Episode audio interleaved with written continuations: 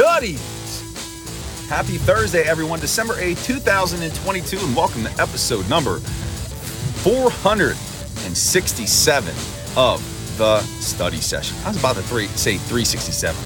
Huh. Anyway, happy Practice Friday, Pre-Friday, Friday, E-Friday Junior to all yins out there in Steelers Nation as your Pittsburgh Steelers prepare to take on the Baltimore Ravens this weekend. Can't believe it is Ravens time already.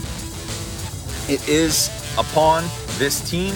It is a game that has meaning because if the Steelers are able to score this one, it's not only an A F C North win, but it inches them closer to respectability and closer to that P word. So it's going to be a lot of fun. Can't wait to watch it. I'm sure you're feeling the same way. And today we're just going to take a look at this Ravens team, what they bring together, what the performances of their starters look like statistically, and talk more about the game.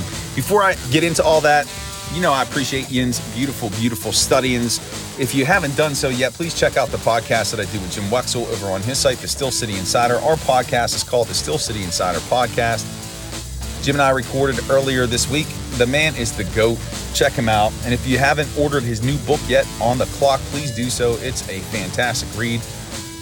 I'm about a quarter of the way through it and definitely am enjoying it as a Steelers fan. So check that out. Also, too, want to give a shout out to Real Life Trading, one of our affiliate partners. You remember back last spring, left my job behind as a high school principal to pursue my career day trading, and that has been working very prosperously for me. And I owe it all to Jeremy Newsom and Real Life Trading. They offer free education to help you become a profitable trader in the stock market, whether you want to trade stocks, futures, crypto, although I wouldn't touch crypto right now. Uh, all those things. Again, there's free courses. It's at real life trading dot com. There's a link in the show notes. Check it out. It's great stuff, and it is life-changing. And studyings, let's get into it here. Baltimore Ravens, Pittsburgh Steelers. Man. Can you can you feel that energy, that excitement about this contest? But the Ravens are going to have a little bit extra incentive here this weekend because the Steelers have won four straight against the Ravens. And every streak must come to an end. And there may be a little bit of additional motivation on the Ravens' part to make that happen. Can the Steelers extend it to five? Let's hope so. But again, Lamar Jackson is not going to play. It's going to be Tyler Huntley who will be stepping in at quarterback. His stat line, again, very limited action so far this season. He's twenty-seven of thirty-two, which is pretty accurate. eighty-four point four percent completion percentage, one hundred eighty-seven yards.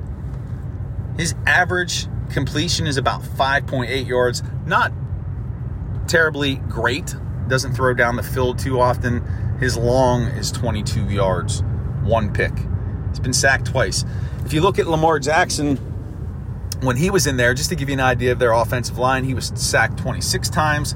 So there could be some opportunities to get to Huntley, but they have to close the deal when they get there, not let him break out of the pressure and pursuit and scramble for yardage because, again, he is a mobile quarterback.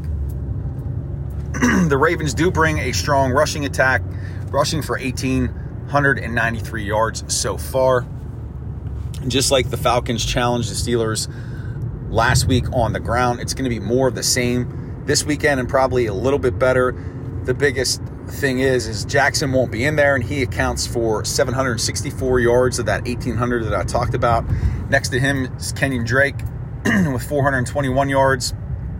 It's really running back by a big committee in Baltimore. So you're going to see a lot of different faces back there carrying the ball.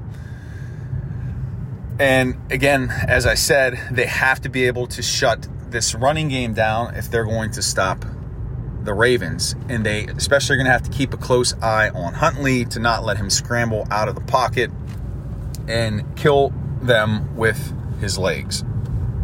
In terms of their receivers, the last several years, it's been all about the tight ends. Mark Andrews continues to play at a high level. He is a stud at the position. This year, fifty-six receptions, six hundred fifty-four yards, five touchdowns. Not a, not an explosive player who's going to light you up for a fifty, sixty-yard reception, but he does throw in those chunk catches, fifteen, twenty, twenty-five yards. He converts those third downs. He's that safety valve for Lamar Jackson. I'm sure Huntley's going to look at him the same way. But in terms of their receivers, it's not a great group.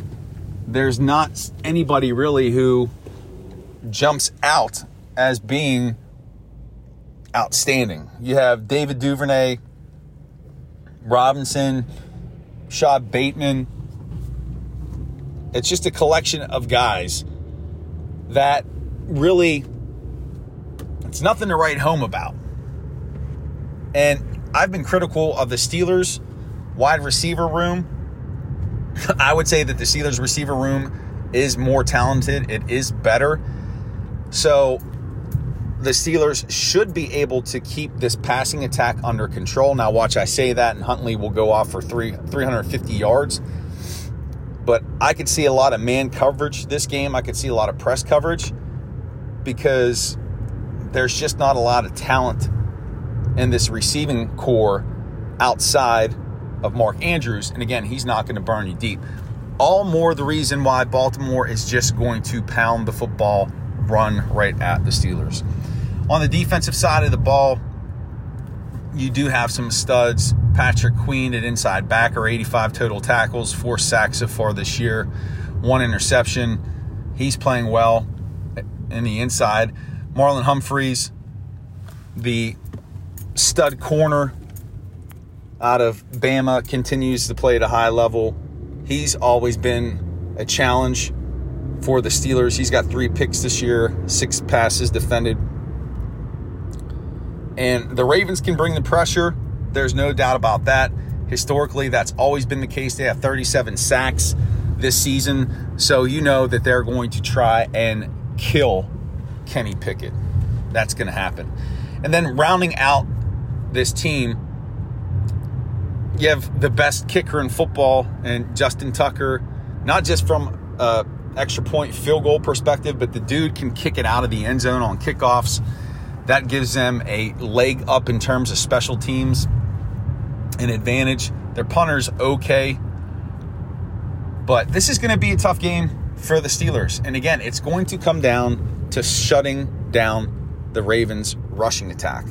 If they are able to, and, and again, I shouldn't even say shut it down, slow down that rushing attack and be able to stand up to it, to, to not get overpowered and worn out in the fourth quarter, because they're going to bring it from the outset of the game. If they're able to do that, then they do have a chance to pull out the win.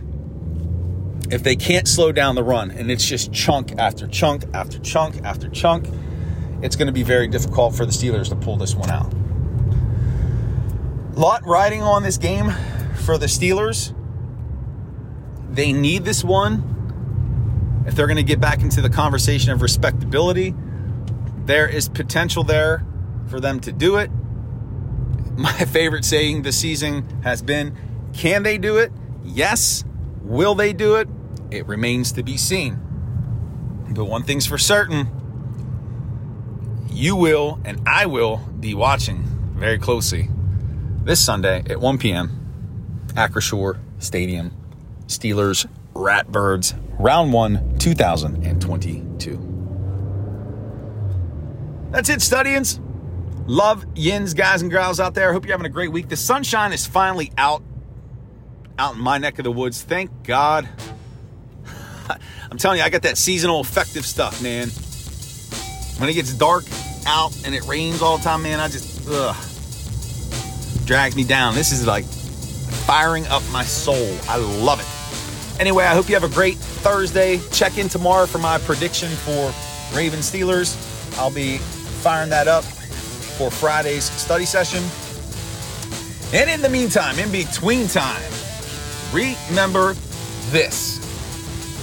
Life is beautiful in the black and gold. Peace, everyone. Make it a great day.